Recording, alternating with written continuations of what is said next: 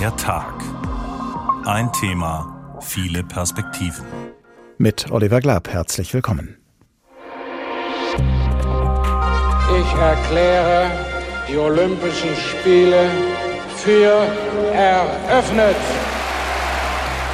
Dass es 50 Jahre gedauert hat, das ist in der Tat beschämend. Sie haben versagt, und zwar umfassend. Das ist kein Sportler, sondern ein Palästinenser. Everything went wrong in Munich. Wir konnten es einfach nicht fassen. Sie waren arrogant und haben uns die ganze Zeit gedemütigt. Fahr nach Hause und weine dort. Go home to cry. Sie haben uns die Seele aus dem Leib geschossen. The games must go on. Vor 50 Jahren der erste große Terroranschlag in der Bundesrepublik Deutschland. Ein Anschlag auf Israelis. Ein Anschlag auf die Olympischen Spiele von München, die doch als heitere Spiele ein Kontrast zur finsteren Nazi-Vergangenheit sein sollten. Terroristische Gewalt und gravierende Fehler deutscher Sicherheitsbehörden kosteten im September 1972 viele Menschen das Leben und traumatisierten viele andere. Was haben wir seitdem verdrängt? Was haben wir versäumt? Und was haben wir gelernt im Umgang mit Terroristen und ihren Opfern? Angefangen bei der Schleierentführung auf den Tag genau fünf Jahre nach dem Olympia-Attentat bis hin zum heutigen Gedenken. Das Trauma von München, Deutschlands Umgang mit dem Terror, davon handelt diesmal der Tag. Genau 50 Jahre nach der Geiselnahme und der Ermordung von elf israelischen Sportlern. Und wenige Tage nachdem es endlich zu einer Einigung gekommen ist zwischen dem deutschen Staat, vertreten durch die heutige Bundesregierung, und den Hinterbliebenen der Menschen, die damals ermordet wurden. Zur Einigung über eine Entschädigungszahlung, die nun von beiden Seiten als angemessen betrachtet wird. Verbunden mit dem offiziellen Eingeständnis von deutscher Seite, dass Sicherheitsbehörden und politisch Verantwortliche in Deutschland Fehler gemacht haben und eine Mitverantwortung tragen für das, was damals passiert ist.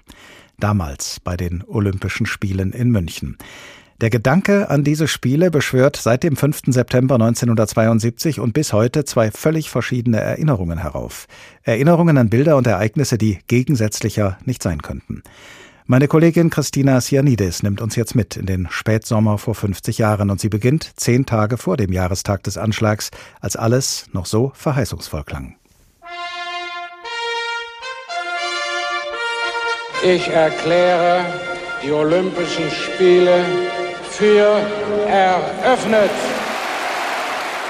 26. August 1972. Bundespräsident Gustav Heinemann eröffnet die Olympischen Spiele von München. Offen, heiter und unbelastet sollten sie werden. Kontrastprogramm zu Berlin 1936. Es wäre eine gute Gelegenheit, der ganzen Welt zu zeigen, dass das jetzt ein anderes Deutschland ist, als das von 1936 bei den Spielen in Berlin. Also ein friedliches Deutschland, ein gastfreundliches Deutschland. So die Hoffnung vom damaligen NOK-Präsident Willi Daume. Nach der strahlenden Eröffnung folgen die Wettkämpfe. Legenden entstehen. Vorne Marc Spitz, der hier sieben Goldmedaillen gewinnen will. Sie hat es geschafft! Sie hat es geschafft! Ulrike Beifahrt aus Wesseling hat 1,90 Meter übersprungen. Goldmedaille für Heide Rosendahl. Ein Schrei, ein Jubelsturm geht durch das Stadion. Dann der Schock. Am frühen Morgen des 5. September 1972 reißt eine schreckliche Nachricht die Welt aus der olympischen Begeisterung. Der olympische Friede scheint tatsächlich gebrochen zu sein. Es scheint tatsächlich so zu sein, dass es kein Araber, der hier im Dorf selbst wohnt, kein Sportler also, sondern ein Palästinenser über den Zaun gekommen ist, in das Dorf der Israelis eingedrungen ist und dort Geisel genommen hat. Insgesamt sind es acht palästinensische Terroristen, die am elften Tag der Spiele die israelische Olympiamannschaft überfallen. Zwei Sportler können fliehen, zwei werden erschossen. Neun Israelis nehmen die Terroristen als Geiseln. Die Forderungen der Geiselnehmer, unter anderem die Freilassung von über 200 Palästinensern aus israelischer Haft sowie der RAF-Mitglieder Andreas Bader und Ulrike Meinhoff aus deutscher Haft. Die deutschen Verhandlungsführer tendieren dazu, den Terroristen nachzugeben, doch Israel lehnt das strikt ab. Es folgen Stunden der Verhandlungen und des Ringens um eine Strategie zur Überwältigung des palästinensischen Terrorkommandos, doch alle Anstrengungen sind umsonst. In der Nacht zum 6. September scheitert ein Befreiungsversuch der Münchner Polizei auf dem Flughafen von Fürstenfeldbruck in einem Desaster. Am Ende sind alle israelischen Geiseln, ein deutscher Polizist und fünf palästinensische Terroristen tot. Joachim Fuchsberger ist als Stadionsprecher die Stimme der Spiele von München. Wir konnten es einfach nicht fassen. Willi Daumer hat damals gesagt, sie haben uns die Seele aus dem Leib geschossen. Die Spiele werden für einen Tag unterbrochen. Die internationale Presse fordert vehement den Abbruch der Spiele, doch IOC-Präsident Avery Brundage verkündet auf der Trauerfeier am 6. September: The games must go on. Die Spiele gehen weiter, doch wie Bundeskanzler Willy Brandt sagt, die heiteren Spiele sind vorbei. Olympia 1972 in München geht als blutige Tragödie in die Geschichte ein. Der Rückblick meiner Kollegin Christina Sianides. Sven Felix Kellerhoff ist Journalist bei der Tageszeitung Die Welt. Er ist Historiker und er beschäftigt sich seit vielen Jahren intensiv mit dem Attentat vor 50 Jahren. Anschlag auf Olympia, was 1972 in München wirklich geschah. So lautet der Titel eines Buches, das er zu diesem Thema geschrieben hat. Guten Tag, Herr Kellerhoff. Guten Tag. Schauen wir uns näher an, was 1972 in München geschah, von den frühen Morgenstunden des 5. bis zur Nacht auf den 6. September. Und beginnen wir mit dem bemerkenswerten Umstand, dass acht palästinensische Terroristen damals überhaupt in das olympische Dorf eindringen konnten. Gehörte zu den heiteren Spielen, vielleicht sogar absichtlich, ein lasches Sicherheitskonzept? Das gehörte dazu. In der Tat, es sollte möglichst keine uniformierte Polizei im Olympischen Dorf zu sehen sein, auch möglichst wenig uniformierte Polizei grundsätzlich in München. Man kann ein solches Konzept auch durchaus fahren, wenn man äh, gleichzeitig sich als Sicherheitsverantwortlicher darüber klar ist, dass man für den Fall der Fälle, ich nenne das mal einen Plan B, in der Hinterhand haben muss, also vorbereitet sein muss darauf, dass Menschen kommen, die eine solche relativ lasche Sicherheitskonzeption ausnutzen wollen für ihre Zwecke. Erst als die Terroristen dann eingedrungen waren, als sie bereits zwei israelische Sportler getötet und neun weitere als Geiseln genommen hatten, begann dann wirklich der Einsatz der Polizei und der deutschen Sicherheitsbehörden. Was haben die Verantwortlichen für diesen Einsatz bereits in dieser Phase versäumt oder falsch gemacht? Der dramatischste Fehler, den man da feststellen muss, ist sicherlich die vollkommen misslungene Nachrichtensperre. Äh, sie ist zwar offiziell schon um 6.37 Uhr verhängt worden und erneut um 11.07 Uhr, aber einfach keiner aus dem Polizeieinsatzstab hat dafür gesorgt, dass diese Nachrichtensperre auch umgesetzt wird.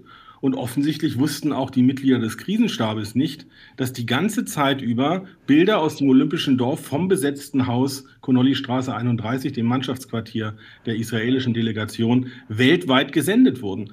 Und da es ja auch Fernseher gab in dieser Wohnung, die besetzt war, konnten die Terroristen sehen, was die Polizei außen vor dem Haus vorbereitete. Das ist natürlich absolut desaströs, dass äh, eine Nachrichtensperre, die verhängt wird, da nicht sozusagen durchgesetzt wird. Das ist ein ganz, ganz schwerer Fehler der Münchner Polizeiführung. Es ist seit dem 5. September 1972 viel diskutiert worden über ein israelisches Hilfsangebot, über das Angebot, dass eine israelische Spezialeinheit versuchen könnte, die Geiseln zu befreien. Was ist heute definitiv bekannt über dieses Angebot und über die Gründe, warum israelische Spezialkräfte damals nicht zum Einsatz gekommen sind?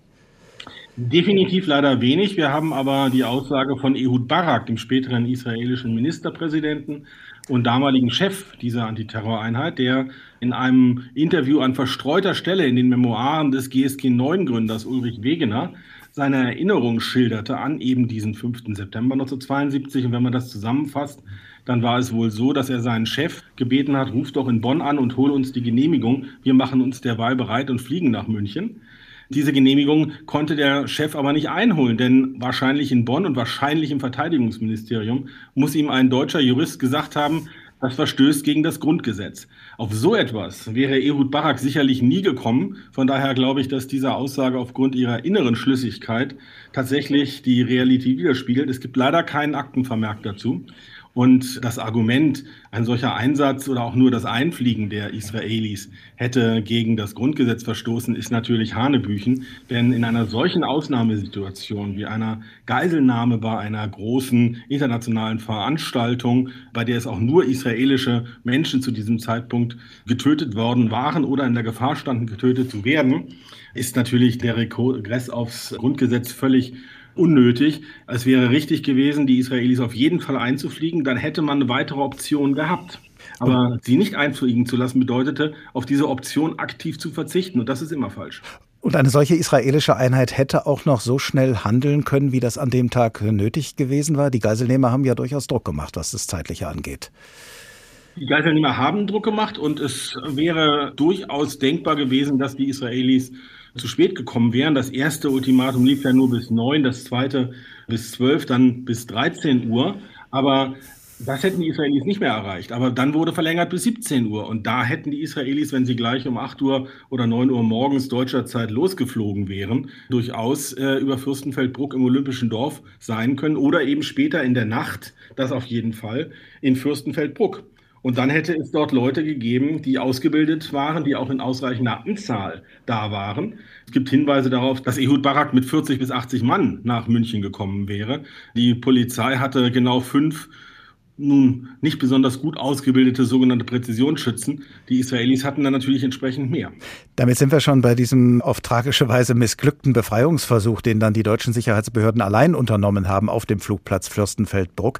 Woran ist dieser Befreiungsversuch vor allem gescheitert?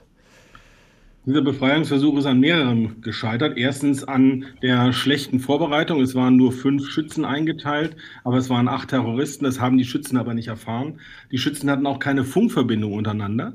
Dann landeten die Hubschrauber etwas weiter östlich als eigentlich vorgesehen, sodass drei der Schützen einander im Feuer gehabt hätten, wenn sie losgeschossen hätten oder jedenfalls in der Gefahr gewesen wären, ihre eigenen Leute zu treffen. Dann hat der zweite Teil dieses Planes, der eine Überrumpelung von Terroristen in der bereitstehenden Boeing 727 vorsah, dadurch nicht funktioniert, dass diese bereitstehenden Freiwilligen gesagt haben, das ist ein Himmelfahrtskommando und wir gehen aus der Maschine raus. Wir machen das nicht. Da konnte dann der Polizeieinsatzleiter auch nur mit den Schultern zucken und sagen, okay, dann macht das halt. Und dann geht es tatsächlich richtig schief, als er den Feuerbefehl erteilt, werden zwar innerhalb relativ kurzer Zeit drei und wenig später nochmal zwei Terroristen getötet, aber bevor diese letzten beiden Terroristen, die getötet worden sind, getroffen werden, schießen sie halt in die beiden Hubschrauber hinein und töten acht der neun israelischen Geiseln. Die neunte ist dann später bei der Explosion des Hubschraubers ums Leben gekommen. Es hat ja eine Schießerei gegeben in Fürstenfeldburg, die mehrere Stunden gedauert hat. Um 2.40 Uhr kam dann die Nachricht, dass alle Geiseln getötet äh, worden waren. Und äh, geradezu gespenstisch mutet der Umstand an, dass Konrad Ahlers, der damalige Sprecher der Bundesregierung, schon mehr als anderthalb Stunden vorher um kurz nach Mitternacht mit einer Erfolgsmeldung an die Öffentlichkeit gegangen ist. Von einer glücklichen und gut verlaufenden Aktion hat er zu diesem Zeitpunkt gesprochen. Wie ist denn das zu erklären? Tja, es gab äh, wie immer in solchen Fällen sehr viele Gerüchte, die durch die äh, Luft schwirrten und dann hat sich ein solches Gerücht über verschiedene beteiligte Journalisten, beteiligte Polizisten soweit scheinbar kondensiert, dass es im Olympischen Dorf, im Krisenstab ankam, als Aussage, die wahr sei, die bestätigt sei. Und das war kurz vor Mitternacht der Fall. Da lebte sogar die letzte Geisel noch. Die letzte Geisel ist erst bei der Explosion des Hubschraubers um 0 Uhr 5 ums Leben gekommen, war aber vorher schon schwer verletzt. Also man weiß nicht, ob er überlebt hätte. Das war David Mark Berger, der Letzte. Und diese Aussage von Konrad Ahlers ist in der Tat auf dem sonst ausgesprochen beeindruckenden Gebiet, das dieser Regierungssprecher geleistet hat, er war ein guter Regierungssprecher, ein sehr, sehr großer schwarzer Fleck. Sven Felix Kellerhoff, Historiker, Journalist und Autor des Buches Anschlag auf Olympia. Vielen Dank bis hierhin. Wir sprechen gleich nochmal miteinander. Das Trauma von München, Deutschlands Umgang mit dem Terror, davon handelt diesmal der Tag, die Sendung, die Sie gerade hören. Da haben also damals in der Nacht auf den 6. September 1972 viele Angehörige der neuen israelischen Geiseln mehr als zwei Stunden in dem falschen Glauben gelebt, ihre Männer, Söhne und Brüder seien gerettet. Auf den Schock, dass genau das Gegenteil der Fall war, auf das Entsetzen und die Trauer ist dann in den Tagen, Monaten, Jahren und Jahrzehnten danach auch noch eine wachsende Enttäuschung und Verbitterung gefolgt. Enttäuschung und Verbitterung über die politisch Verantwortlichen in der Bundesrepublik. Davon berichtet jetzt zum 50. Jahrestag des Olympia-Attentats unser Korrespondent in Israel, Tim Assmann. Ende Mai wurde es den Opferangehörigen zu viel. Weil die Verhandlungen mit der Bundesregierung über Entschädigungszahlungen stockten, drohte Anki Spitzer, deren Mann bei dem Anschlag ermordet wurde, im Namen der Familien öffentlich mit dem Boykott der Gedenkveranstaltungen in Deutschland. Die Hinterbliebenen der elf in München ermordeten Sportler, vor allem deren Kinder und Kindeskinder, hätten Anspruch auf eine angemessene finanzielle Anerkennung ihres Leids, forderte Spitzer und sie erinnerte an ihren jahrzehntelangen Kampf um die Aufklärung des Geschehenen und für ein würdiges Gedenken an die Opfer Instead of spending my money Anstatt Geld für meine Kinder zu haben, musste ich es dafür ausgeben. Dazu kommt dann noch meine Kraft und meine Freizeit. Es ist an der Zeit, dass Deutschland sagt, lasst uns etwas tun, damit diese jungen Leute ein leichteres Leben und Luft zum Atmen haben. Das ist alles. Deutschland trage Mitverantwortung, erinnerte Anki Spitzer. Dafür, dass trotz Hinweisen auf eine Anschlagsplanung die israelische Mannschaft quasi ungeschützt war und dafür, dass die Befreiungsaktion überforderter deutscher Sicherheitsbehörden im blutigen Fiasko auf dem Flugplatz Fürstenfeldbruck endete. Alles ging schief in München, jeder duckte sich weg, keiner wollte Verantwortung tragen. Bis heute, 50 Jahre später, hat keiner mal gesagt, es tut uns leid, wir haben falsch entschieden, wir waren inkompetent. Sie waren arrogant und haben uns die ganze Zeit gedemütigt. Aus Sicht der Familien wurden sie von den deutschen Verantwortlichen auch nach dem Anschlag als lästig empfunden und herablassend behandelt. Dem Wunsch nach Aufklärung wurde nicht nachgekommen. Wenn Anki Spitzer davon spricht, merkt man, wie präsent diese Verletzungen noch immer sind. Sie haben Dokumente jahrzehntelang vor uns versteckt und uns sehr, sehr schlecht behandelt. Mir wurde jedes Mal, wenn ich nach Deutschland reiste, gesagt, fahr nach Hause und weine dort. Eyal Shapira verlor seinen Vater, den Leichtathletiktrainer Amizur Shapira, bei der Geiselnahme von München. Wäre mein Vater nicht mit 40 ermordet worden, dann wäre er heute 90 Jahre alt. Vielleicht hätten wir gemeinsam noch Freude. Darum geht es mir bei den Deutschen um ihr Versagen im Zusammenhang mit der Befreiung. Sie haben versagt, und zwar umfassend. Auch Eyal Shapira war dafür, dass Deutschland die Hinterbliebenen finanziell entschädigt. Im Gegensatz zu den meisten Opferangehörigen machte er seine Teilnahme an der Gedenkveranstaltung aber nicht von einer Einigung im Entschädigungsstreit abhängig.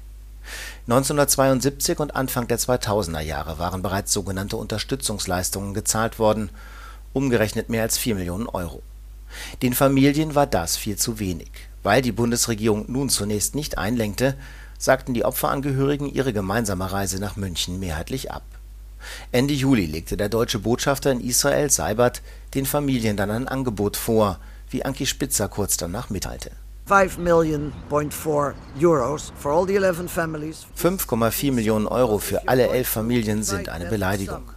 Wenn man die Summe auf alle 23 Berechtigten verteilt, reden wir über etwas mehr als jeweils 200.000 Euro. Verglichen mit internationalen Standards ist das lächerlich und nicht das, was wir uns nach 50 Jahren erwartet hatten. Erst wenige Tage vor dem 50. Jahrestag des Anschlags gelang die Einigung. Die Bundesregierung, der Freistaat Bayern und die Stadt München sagten die Zahlung einer sogenannten Anerkennungsleistung von insgesamt 28 Millionen Euro zu. Die Opferangehörigen kündigten daraufhin ihre Teilnahme an den Gedenkveranstaltungen an. Gezeigt hat das Ringen um die Entschädigung aber, wie tief die Wunden auf Seiten der Hinterbliebenen noch sind. Sagt unser Korrespondent in Israel Tim Assmann. Entschädigung, Übernahme von Verantwortung und eine Bitte um Entschuldigung für Fehler und Versäumnisse. Und nicht zuletzt Aufklärung und umfassende Auskünfte. All das haben die Hinterbliebenen von Anfang an gefordert und haben dann zum großen Teil Jahre und Jahrzehnte darauf warten müssen. Sven Felix Kellerhoff, Historiker, Journalist und Autor des Buches Anschlag auf Olympia, was 1972 in München wirklich geschah, ist immer noch mit uns verbunden. Herr Kellerhoff, was haben die politisch Verantwortlichen in Bonn und München direkt nach dem Attentat unternommen, um Fehler und Versäumnisse zu ermitteln und offenzulegen? Wenn man ganz hart beantworten möchte, eigentlich nichts, eigentlich das Gegenteil. Schon am 6. September, also noch am Tag der Trauerfeier, wenige Stunden nachdem im Olympiastadion die Flaggen auf Halbmast saßen, traf sich das Bundeskabinett in Bonn zu einer Sondersitzung und einer der Punkte ist im Kabinettsprotokoll nachlesbar ist, wie können wir es schaffen, dass uns keine Schadensersatzforderungen gestellt werden. Das hat mich, als ich das das erste Mal gelesen habe, schier umgehauen. Äh, dass man am 6. September, da waren noch die Leichen der Ermordeten, waren noch auf den Tischen der Gerichtsmedizin, weil ja festgestellt werden musste, wer hier wie, wann genau zu Tode gekommen ist. Und diese Protokolle sind auch einwandfrei.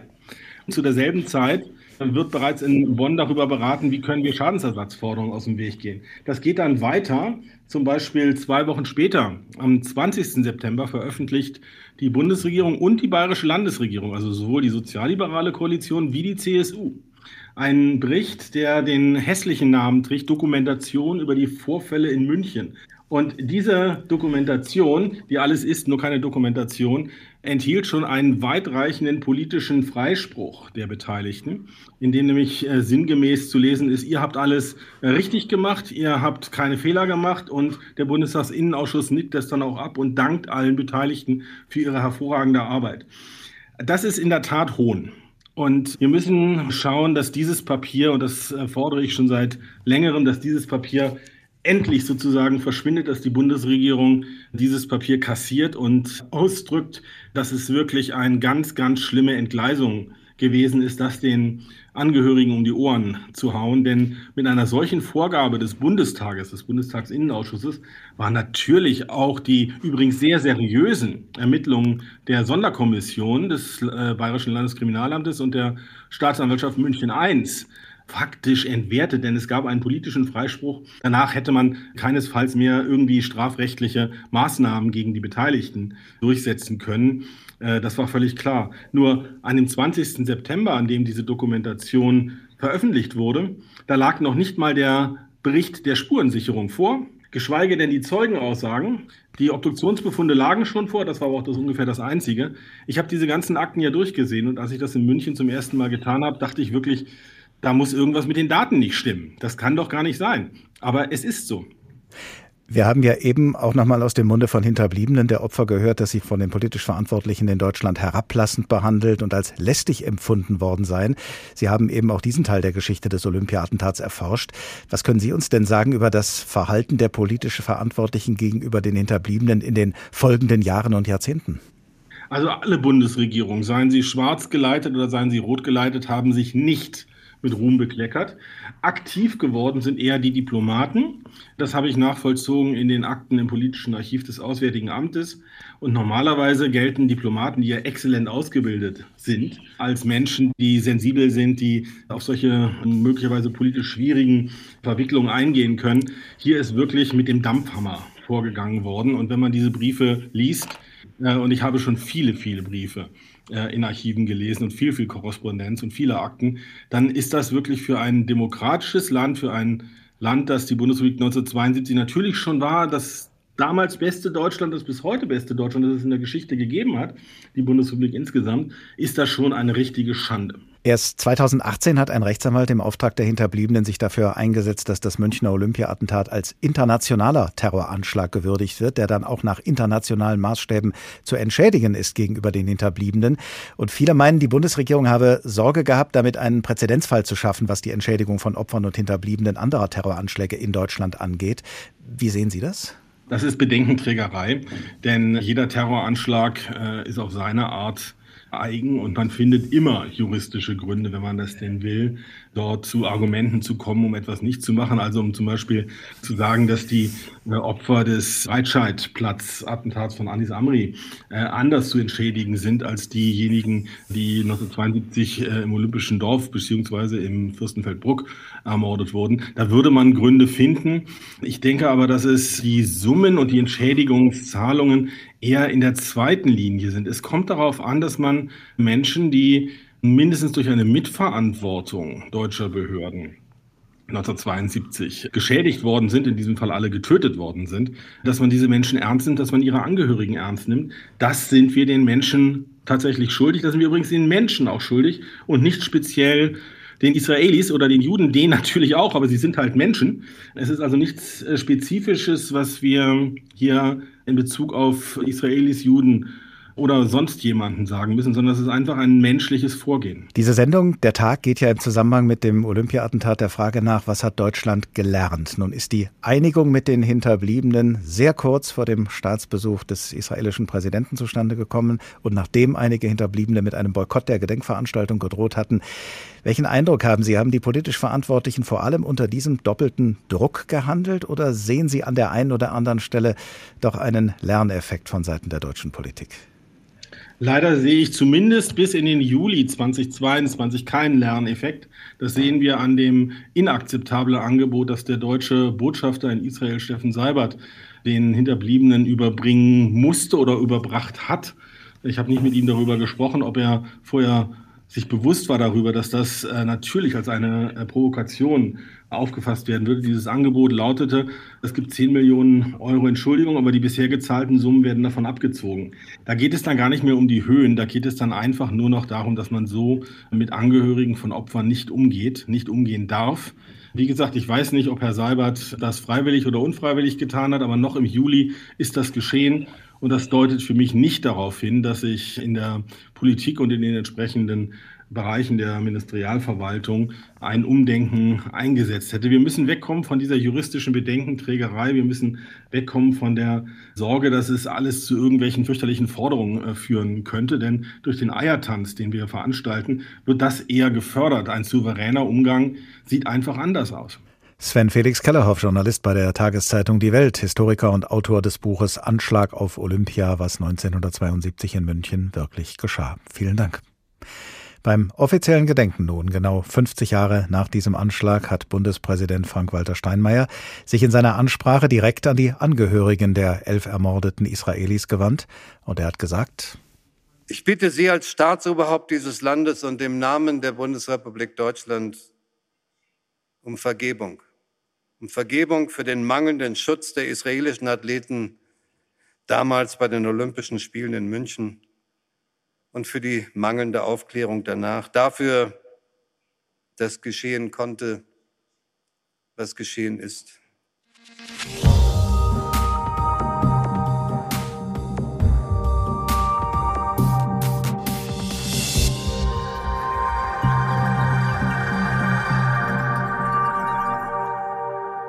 Das Trauma von München, Deutschlands Umgang mit dem Terror. Aus nächster Nähe haben damals die Sportlerinnen und Sportler aus aller Welt erlebt, wie die Olympischen Spiele ihre Spiele von einer Minute auf die andere zum Ziel und zum Schauplatz eines Terroranschlags wurden. Kurz vor dem 50. Jahrestag des Anschlags hat unser Reporter Franco Foracci eine hessische Olympiateilnehmerin von 1972 besucht, die ehemalige Hürdenläuferin Margit Bach. Und sie hat ihm erzählt, wie sehr ihre Erinnerung an den Anschlag sich auch in den Erinnerungsstücken widerspiegelt, die sie bei sich zu Hause aufgehoben oder eben nicht aufgehoben hat. Sie greift in eine Kiste voller Erinnerungen. Jeder Schuh hier hat eine andere Farbe, vertrocknetes Leder. Jeder Schuh steht für monatelanges Training und für Schinderei. Margit Bach hat sie bei der Auflösung ihres Elternhauses wiedergefunden. Ihr Vater hat sie gesammelt. Sie wusste nichts davon bis vor kurzem. Ein Symbol für ihren Weg nach Olympia, bis sie 21 wurde. Und wo sind die Olympiaschuhe? Die Olympiaschuhe habe ich in einem symbolischen Akt vernichtet. Ich wollte mich davon befreien, von der Vergangenheit. Der Schock von Olympia nämlich war zu groß. In München gehörte sie 1972 zur Nationalmannschaft. Margit Bach war als Hürdenläuferin dabei. Sie kam weit. Mit markanten Zöpfen rannte sie bis zum Halbfinale und dann der Albtraum, das Attentat von Terroristen gegen die israelische Mannschaft. Geiselnahmen und Tote, das Grauen hat sie im olympischen Dorf selbst miterlebt. Und dann kam dazu, dass auch das Gerücht umgegangen ist, es wäre auch auf die deutsche Nationalmannschaft was ein Attentat geplant, ja. Und ich hatte nur noch Angst. Ich habe also auf einer Matratze auf dem Boden im Zimmer geschlafen, weil ich so Angst hatte.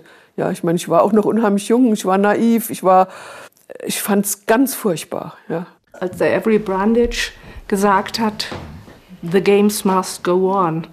Und dann bin ich nach Hause. Vorher waren die Spiele leicht, lässig, freundlich.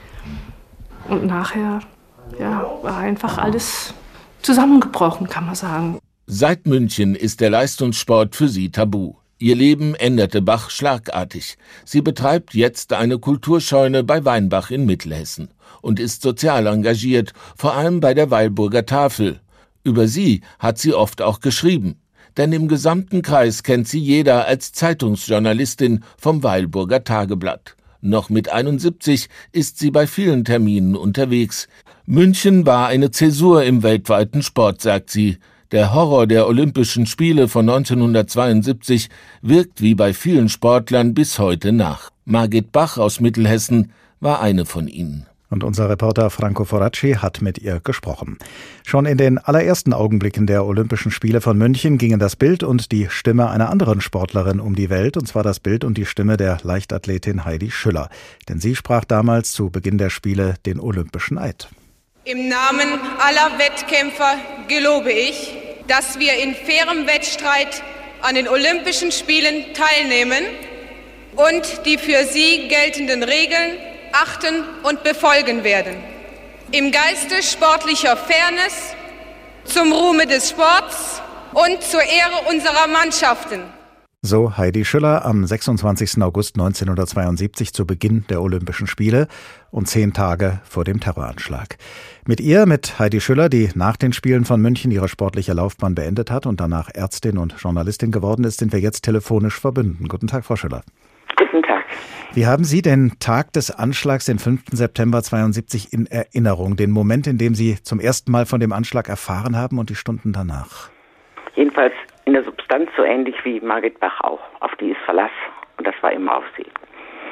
Und sie hat äh, genauso gebrochen danach mit diesem ganzen IOC und diesem, dieser ganzen Rasselbande da, wie ich das aufgetan habe. Das blieb einem auch gar nicht erspart nach dem, was man da erlebt hat. Wir wurden belogen und betrogen von den Funktionären. Äh, es war eine unerträgliche Situation. Und erfahren habe ich es eigentlich durch Zufall. Ich kam aus der Stadt. Ich hatte mehrere Wohnungen in, in äh, München und war für die Leute nie erreichbar vom IOC. Die hatten schon vorher versucht, mich auszuschalten noch aus der ganzen Veranstaltung, weil ich ihnen nicht in den Kram passte. Und ich habe äh, kein Handy gehabt und da hing immer nur die Tür voller Meldungen, wo ich mich hinwenden sollte. Der, der hätte angerufen und da und da müsste ich hin. Ich bin nicht irgendeine so Dekorationspuppe, die man irgendwo hinstellt, die was macht und dann funktioniert. Ich hatte morgens früh, ganz früh, äh, auf der Strecke zum Olympischen Dorf gesehen, was da los war. Plötzlich im Radio habe ich sogar gehört. Bin mir ziemlich sicher, dass ich es gehört habe, sonst hätte ich es gar nicht gewusst und wusste, dass da irgendwas ganz Furchtbares passiert ist und bin reingegangen erstmal ins Dorf und habe geguckt, was los war und keiner wusste was. Wir wurden gar nicht informiert. Die Olympischen Wettkämpfe sind ja damals am 5. September, am Tag der Geiselnahme, noch eine Weile fortgesetzt worden und erst im Laufe ja. des Tages unterbrochen worden. Natürlich. Wie hat das damals auf Sie und andere Athletinnen und Athleten gewirkt? Äh, grotesk. Ich fand es ganz grotesk. Also mich hat äh, im, im Dorf, wir müssen dringend mal über die Rolle der Medien reden und über die Rolle der Funktionäre, die damals noch tätig waren. Es sollten andere Spiele als 36 werden, das war okay, soweit habe ich auch mitgespielt. Aber dem allem, was danach kam, eben auch nicht mehr. Und die Rolle der Medien wurde so dominant und so dreist und Herr, äh, Herr Samaran schon, das war der nächste, äh, der IOC-Präsident selber hatte ja eine Nazi-Vergangenheit. Er war bekannt als Antisemit. Er war bekannt als ein ganz übler äh, Mensch, der in, in, in Berlin eine furchtbare Rolle gespielt hat bei den 36er Spielen. Und Willi Daumer hatte auch eine andere Rolle, als man die, die, die man ihm heute zurechnet. Er hatte auch eine merkwürdige Vergangenheit. Es waren sehr viele Funktionäre noch im alten Geiste des autoritären Sports, des, der autoritären Verfügungsgewalt über Athleten, die eigentlich nur wie Schachfiguren hin und her gestellt wurden. Und dazu eigne ich mich überhaupt nicht. Der von Ihnen erwähnte IOC-Präsident Avery Brundage war dann auch derjenige, der diesen berühmten Satz dann gesagt hat, The Games must go on. Ähm, das haben ja viele durchaus in dem Sinne nachvollziehen können, dass man sagt, und das hat Ihre damalige Kameradin Ulrike Meifert heute auch im Interview mit HR Info gesagt, das ist, dass man sich dem Willen der Terroristen nicht beugen dürfe und dass aus diesem Grunde die Entscheidung womöglich richtig gewesen ist, die Spiele fortzusetzen. Wie standen Sie damals und wie stehen Sie ähm, heute dazu? Der Ulrike verzeihe ich da alles. Sie war viel zu jung. Sie hat überhaupt nicht gewusst, was da für ein Spiel hinter die Kulissen läuft. Bei der Heide Rosendahl bin ich anderer, ganz konsequent anderer Meinung. Sie gehörte mit zu dem System, was da im IOC lief und im NOK auch lief. Und Herr Daume ist von Herrn Brandetsch angerufen worden. Er solle mich im Grunde genommen zurückziehen aus der Rolle der hat ihm wörtlich gesagt, so hat er es mir gegenüber jedenfalls, er hat mich nachts einbestellt zu ihm, wie, also wie beordert, äh, und hat sich vor, mich, vor mir aufgebaut, Herr Daume, und hat gesagt, ich habe einen Anruf bekommen von Herrn Brandic, und der hat mir gesagt, I think you have chosen the wrong girl. Das war also die Entscheidung, dass, dass Sie den Olympischen Eid sprechen sollten. Ja, mhm. da war das schon längst in der Presse, das war alles schon mhm. unterwegs, die PR lief auf vollen Touren. Ich hatte mit keinem Menschen gesprochen, was er mir da unterstellt hat. Es ging um eine Anfrage von Paris Match, einem spiegelähnlichen Blatt in, in Frankreich, mit dem ich angeblich gesprochen hätte und Geldforderungen gestellt habe. Hat es nie gegeben. Und das habe ich Herrn Daumer auch in aller Deutlichkeit zu verstehen gegeben. Ich habe ihm wörtlich gesagt, ich habe mit keinem gesprochen. Er hat mir gesagt, ich müsste am nächsten Tag zu einer Pressekonferenz kommen, die er schon anberaumt hat am nächsten Morgen vor der Weltpresse und ich hätte mich zu entschuldigen. Und daraufhin habe ich ihm gesagt, ich habe mich bei niemandem zu entschuldigen, auch nicht bei Ihnen.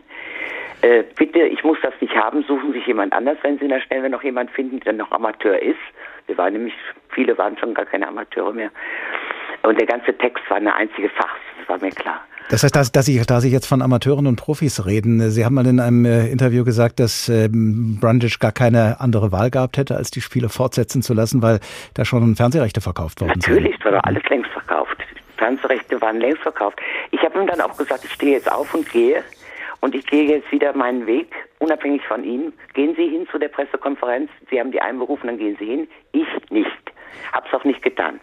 So, das hat er noch nie erlebt. Um nochmal auf den äh, Anschlag und die Folgen auch in, ja. auf die Jahre und Jahrzehnte danach zu kommen. Ähm, haben Sie damals während des Anschlags schon und auch danach Kontakt gehabt äh, mit Mitgliedern der israelischen ja. Mannschaft damals und dann ja. auch mit den Hinterbliebenen? Also mit den Hinterbliebenen direkt nicht, aber wir wurden dann viel zu spät und viel zu langatmig hinter der ganzen Aktualität, wurden wir erstens mal abends noch ins Bett geschickt, äh, bis wir morgens überhaupt erfahren haben, dass die Pressekonferenz, die da gegeben worden war, getürkt war und falsch war, äh, dass alle, alle tot waren. Das habe ich auch erst am nächsten Morgen erfahren. Aber wir waren bei den israelischen Mädchen, also ich war zumindest da, die Heide war an, bei einem anderen Termin schon vorher mal da. Äh, ich bin zwei Stockwerke höher gegangen, in das, wo die Mädchen da, die, die Angehörigen, beziehungsweise ja, viele waren ja Angehörige auch, oder zumindest der Trainer von einer Hürdenläuferin war da mit betroffen. Äh, die waren in den Zimmern und waren völlig aufgeregt und völlig aufgelöst und ganz unruhig und rannten immer zum Fenster. Eine rannte immer zum Fenster und guckte nach oben. Und ich, ich habe immer nach unten geguckt, weil ich gedacht, ich will da gucken, ob was da unten los ist. Und habe ich sie gefragt, warum guckst du immer nach oben?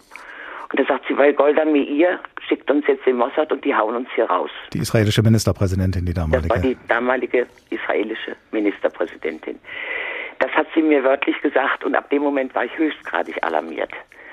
Und habe gedacht, hier läuft ein Film, das läuft an uns völlig vorbei und wird uns gar nicht so korrespondiert und mitgeteilt.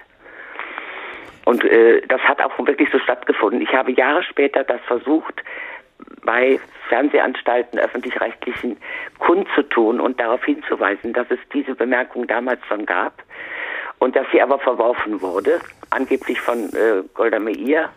Aber ich, ich habe später gehört von Becky Fuchsberger, äh, dass das auch eine Doktrin war, dass weil Israel ja kein NATO-Mitglied ist und das ganze olympische Gelände unter NATO auch halt stand, dass es angeblich nicht hätte möglich sein können, das so durchzuziehen. Das hätte man heute. Also heutiger Sicht sehe ich, war das falsch. Wir haben ja nun in dieser Sendung auch schon einiges gehört über den Umgang der politisch Verantwortlichen in Deutschland mit den Hinterbliebenen der israelischen Sportler, die damals ermordet worden sind. Bedeutet nun aus Ihrer Sicht die Einigung über eine Entschädigung und die Teilnahme des israelischen Präsidenten, die Teilnahme der Hinterbliebenen an den Gedenkveranstaltungen in Deutschland und schließlich die Bitte des Bundespräsidenten um Vergebung, bedeutet das aus Ihrer Sicht eine, eine Art, äh, ja nicht Abschluss, aber doch vielleicht wenigstens Neubeginn? Das ist das absolute Minimum dessen, was Sie hätten machen müssen, schon lange. Und das habe ich auch laut und vernehmlich, wo immer ich konnte, wenn ich überhaupt gefragt wurde, aber ich gehörte nicht zu dem eingefleischten Tross der IOC-Anhänger äh, und schon gar nicht mehr seit Herr Bach äh, an der Macht war.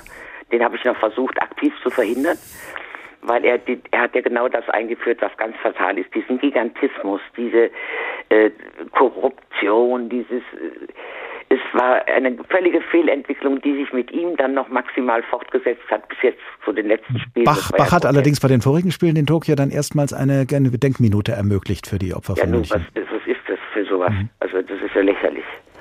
Das ist ja lächerlich. Es geht um die Ausrichtung dieser Riesenorganisation, die mittlerweile ein, ein merkantiles Großprojekt ist. Er lenkt mit seiner Bewerbungsterminologie, die er hat, man muss sich ja bewerben für einen olympischen äh, Platz jetzt wieder, was ja München vielleicht nochmal versuchen wird, was ich für grotesk halte. Ähm, das kostet viel Geld und da muss unheimlich viel Staatsgeld reingesteckt werden, allein um diese Bewerbung einzubringen. Und ich halte es für völlig überzogen und äh, nicht machbar. Ich glaube nicht, dass das sinnvoll ist. Es war auch, er war auch auf der Veranstaltung. Ich habe mich gewundert, dass er da noch so hofiert wird. Ähm, kann ich nicht ganz nachvollziehen. Und dann habe ich auch noch gesehen, die äh, unsere Staatsministerin für Kultur und äh, die bei der Dokumenta völlig daneben gegriffen hat und auch nicht abgemahnt wurde und auch nicht zurückgezogen wurde. Läuft das alles so, läuft dann so weiter. Wenn es einmal etabliert ist, läuft es weiter. Und ich habe, wie Margit Bach auch, in meinem Haus hängt nichts von Olympia. Da steht auch nichts von Olympia. Meine Kinder wussten lange überhaupt nicht, dass ich das gemacht habe. Ich wollte, dass diese Kinder frei groß werden und unabhängig als Kind von ein Leben lang unter dieser renitenten Mutter zu leiden haben, wie ich nun mal bin. Ich bin halt ein freiheitsliebender Mensch und ich lasse mich von niemandem so einnorden, dass ich meine persönliche Kompass verliere. Das gibt's nicht. Das mache ich nicht. Habe ich nie gemacht. Ich bin später nochmal von Willy Brandt gebeten worden, äh, mit der Regierungsdelegation nach Israel zu fahren. Ich konnte das nicht. Ich konnte da jahrelang überhaupt nicht drüber sprechen. Ich war sehr so traumatisiert persönlich durch diese ganze Lügerei, die ich da erlebt habe, dieses Staatsversagen, mhm. dass ich bin mitgefahren, weil ich mich in der Verpflichtung sah zu denken, gut, und wenn er mich schickt, dann will er irgendwas damit. Aber ich konnte auch da nicht die Nähe suchen, suchen zu den israelischen Mädchen. Ich habe es nicht gemacht. Ich konnte es nicht.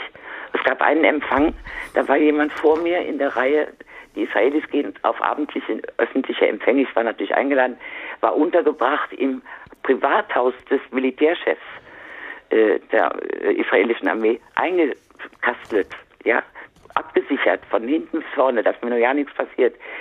Richtigerweise machen die sowas, aber es war für mich so eine Drucksituation wieder.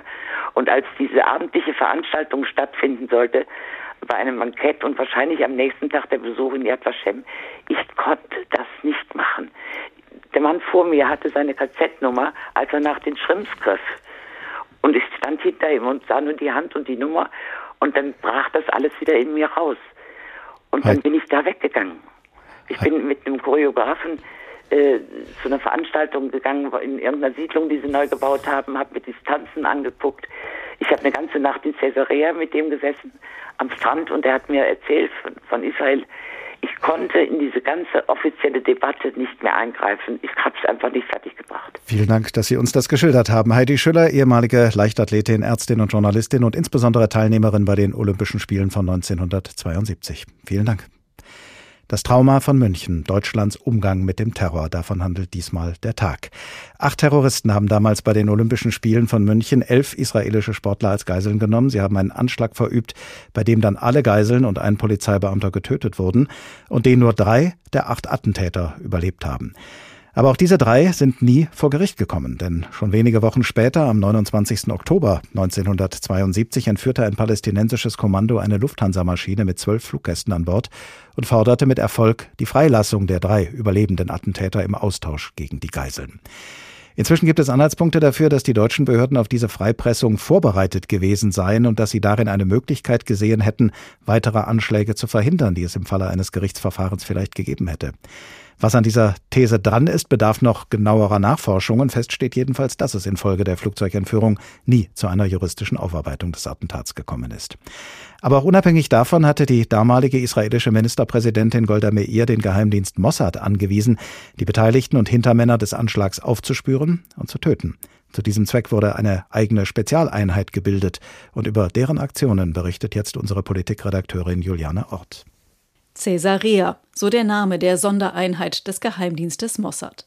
Erster Kommandeur war der spätere israelische Ministerpräsident Ehud Barak.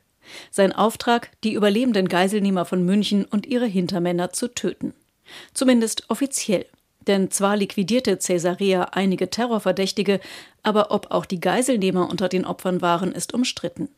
Der israelische Autor und Geheimdienstexperte Aaron Klein hat über die Sondereinheit des Mossad und seine Mission ein Buch verfasst.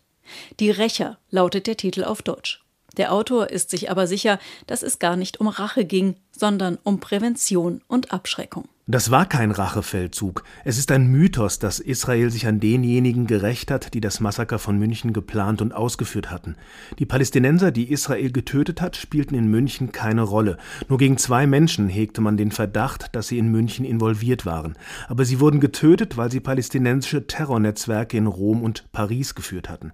Von hier aus wurden die meisten Terroranschläge gegen Israelis in Europa organisiert. Kern von Caesarea waren vermutlich 15 Agenten, die in mehreren Teams arbeiteten, mit jeweils unterschiedlichen Aufgaben. Professionelle Killer und Agenten, die die Zielpersonen beschatteten und Fluchtrouten planten. Außerdem Helfer, die Hotels, Wohnungen und Mietwagen organisierten. Über die Sondereinheit Caesarea und ihre Mission hat Regisseur Steven Spielberg 2005 seinen Film München in die Kinos gebracht. Darin setzt er die Gruppe und ihre Aktionen spannungsgeladen und emotionsreich in Szene. Wir haben elf palästinensische Namen. Alle waren an der Planung von München beteiligt. Sie werden sie umbringen. Einen nach dem anderen. Bin ich allein? Mit vier anderen. Experten in Sachen Dokumente, Autos, Spurenbeseitigung. Die Sondereinheit Caesarea machte sich direkt an die Umsetzung ihres Auftrags und tötete noch im Jahr der Olympischen Spiele zwei Verdächtige. Die erste Aktion erfolgte bereits am 16. Oktober 1972, also noch vor der Flugzeugentführung, bei der die überlebenden Geiselnehmer freigepresst wurden. Der Palästinenser Abdelwail Suaitar wurde in Rom in der Lobby seines Wohnhauses von Mossad-Agenten mit zwölf Schüssen getötet. Er war zu diesem Zeitpunkt offizieller Repräsentant der palästinensischen Befreiungsorganisation PLO in Italien. Die PLO bestritt, dass er zur Terrorgruppe Schwarzer September gehörte, die für das Olympia-Attentat von München verantwortlich war. Nach weiteren Tötungsaktionen in Paris, Athen, Rom, auf Zypern und im Libanon unterlief Caesarea im Juli 1973 ein fataler Fehler. Im norwegischen Lillehammer hatten die Agenten vermeintlich das Oberhaupt der Terrorgruppe Schwarzer September ausgemacht, den Palästinenser Ali Hassan Salamah.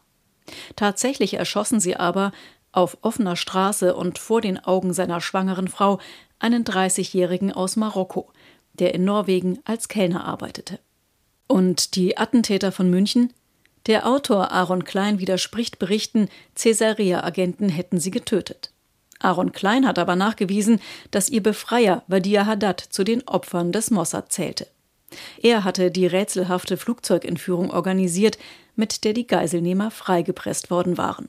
Er starb in Bagdad an vergifteter Schokolade. Er war ein großer Schokoladenjunkie. Die Israelis besorgten feinste belgische Schokolade, die sie mit dem passenden Gift präparierten. Die Annahme war, dass er es alles allein aufessen würde, weil er in Bagdad ziemlich einsam war. Und tatsächlich aß er die ganze Schokolade allein und erkrankte schwer. Wenige Wochen später starb er im März 1978. Mehr als 20 Personen wurden durch Caesarea im Laufe der Jahre liquidiert. Das letzte Attentat war vermutlich im Juni 1992 in Paris. Offiziell wurde das Programm 1994 eingestellt mit der Unterzeichnung des ersten Oslo-Abkommens über eine palästinensische Teilautonomie. Soweit unsere Politikredakteurin Juliane Ort über Caesarea, die Sondereinheit des israelischen Geheimdienstes Mossad, die eigens zu dem Zweck gegründet wurde, Beteiligte und Hintermänner des Olympia-Anschlags von München aufzuspüren, zu töten und damit so viele ihrer terroristischen Strukturen wie möglich zu zerschlagen was die deutschen Sicherheitsbehörden seit 1972 unternommen haben, um wehrhafter zu werden gegen Terroranschläge. Damit beschäftigt sich seit Jahren der Kollege Michael Göttschenberg, ARD Sicherheits- und Terrorismusexperte und Autor des Buches GSG 9, Terror im Visier, Mythos und Realität einer Spezialeinheit. Guten Tag. Ja, ich grüße Sie.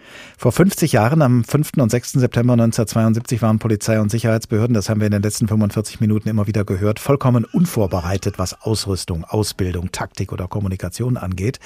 Welche Versuche hat es denn in den folgenden Jahren gegeben, daran etwas zu ändern, sich besser aufzustellen gegen Terroranschläge und Geiselnahmen? Ja, man muss sagen, dass äh, dieses schreckliche Attentat äh, auf die Olympischen Spiele in München ein äh, Schlüsselerlebnis äh, auch für die deutsche Polizei war. Äh, dass man äh, festgestellt hat, äh, dass man einer solchen terroristischen Bedrohung in keiner Weise etwas entgegenzusetzen hatte. Das war ja ähm, auf schmerzhafte Weise deutlich geworden ähm, bei dem Ausgang dieses Geiseldramas in Fürstenfeldbruck. Und im Ergebnis kam es zunächst einmal zur Gründung der Antiterroreinheit GSG 9, die zum Bundesgrenzschutz gehörte, aber eben auch in der Folge auf der Ebene der Länderpolizeien zur Gründung mehrerer Spezialeinsatzkommandos, ähm, als sozusagen der, der Beginn äh, von Antiterroreinheiten äh, innerhalb der deutschen Polizei. Auf den Tag genau fünf Jahre nach dem Olympia-Attentat äh, ist Arbeitgeberpräsident Hans-Martin Schleyer entführt worden, am 5. September 1977.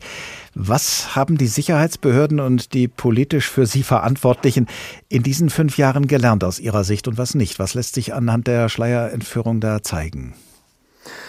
Ja, wenn man sich anschaut, äh, wie äh, man mit der terroristischen Bedrohung durch die RAF äh, dann 1977 im deutschen Herbst umgegangen ist, dann muss man sagen, dass man in diesen fünf Jahren sehr viel dazu gelernt hat, auch wenn es nicht gelungen ist, Hans-Martin Schleier aufwendig zu machen. Ähm, auch da sind natürlich Pannen passiert bei der Suche nach ihm, aber letztlich ähm, muss man ganz klar sagen, dass die Polizei äh, da einen enormen Lernprozess schon hinter sich gebracht hatte. Und dann ist es ja tatsächlich so gewesen, dass ähm, die Entführung von Schleier ähm, gekoppelt mit der Entführung der Lufthansa-Maschine Landshut durch palästinensische Terroristen, die ja ähm, äh, tatsächlich sich abgesprochen hatten mit den Schleier-Entführern, ähm, dann ähm, durch die ähm, GSG 9 äh, diese Flugzeugentführung beendet wurde, ähm, womit man dann eben auch sehen konnte, dass man tatsächlich jetzt auch äh, Spezialkräfte innerhalb der Polizei hatte, die mit einer solchen Bedrohung umgehen konnten. Wenn es heute in Deutschland nochmal einen Anschlag wie 1972 in München geben würde, wäre die Bundesrepublik dann gut beraten, sich von ausländischen Spezialeinheiten helfen zu lassen, was sich ja damals nicht getan hat? Oder können unsere Sicherheitsbehörden heute mit Fug und Recht sagen, das bekommen wir diesmal wirklich allein hin? Also ich würde definitiv sagen, dass ähm, unsere äh, Polizei in der Lage wäre, mit einer solchen terroristischen Bedrohung umzugehen, gar keine Frage.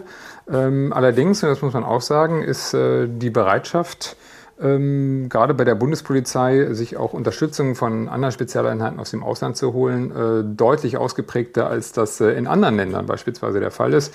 Äh, die Franzosen haben das immer abgelehnt äh, im Zuge der ähm, islamistischen Anschläge äh, der vergangenen Jahre, ähm, sich Unterstützung aus Deutschland zu holen durch deutsche Spezialkräfte.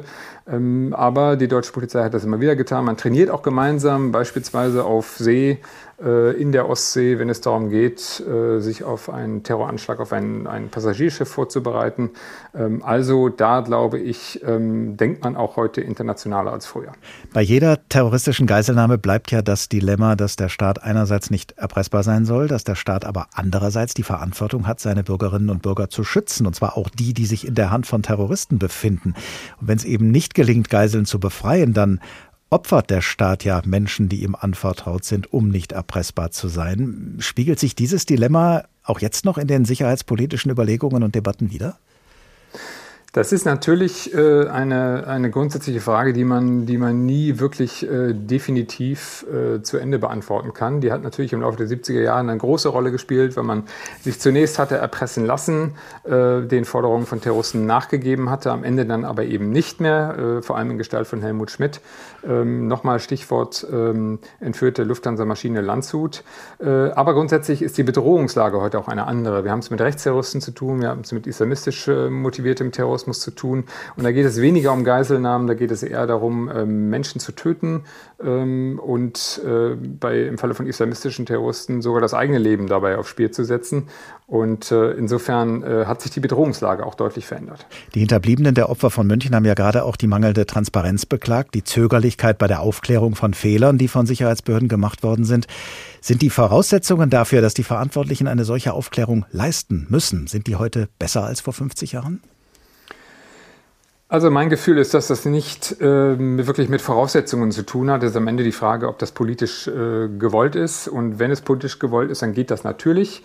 Äh, aber wenn wir uns anschauen, was äh, im Nachgang der äh, NSU-Mordserie passiert ist, äh, was auch nach dem Anschlag auf dem Berliner Breitscheidplatz passiert ist, dann stellen wir fest, dass wir es immer wieder nach nach Gräueltaten dieser Art damit zu tun haben, dass die Hinterbliebenen, ähm, die Angehörigen der Opfer erleben müssen, dass äh, sie nicht in dem Maße aufgeklärt werden über das, was da passiert ist, wie sie sich das wünschen. Das ist leider nach wie vor so.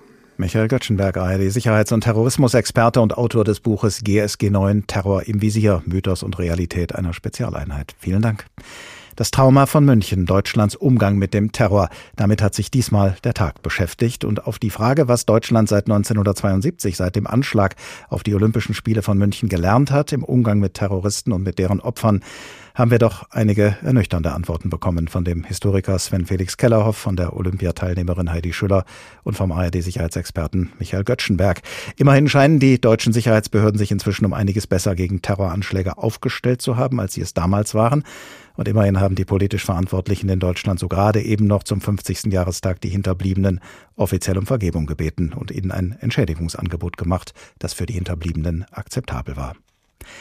Der Tag ist als Podcast zu finden in der ARD Audiothek oder auf anderen Podcast-Plattformen. Wenn Sie wissen wollen, womit wir uns als nächstes beschäftigen, abonnieren Sie unser Newsletter über hr2.de oder hrinforadio.de und dort können Sie uns über das Kontaktformular auch Ihre Anmerkungen oder Anregungen zukommen lassen.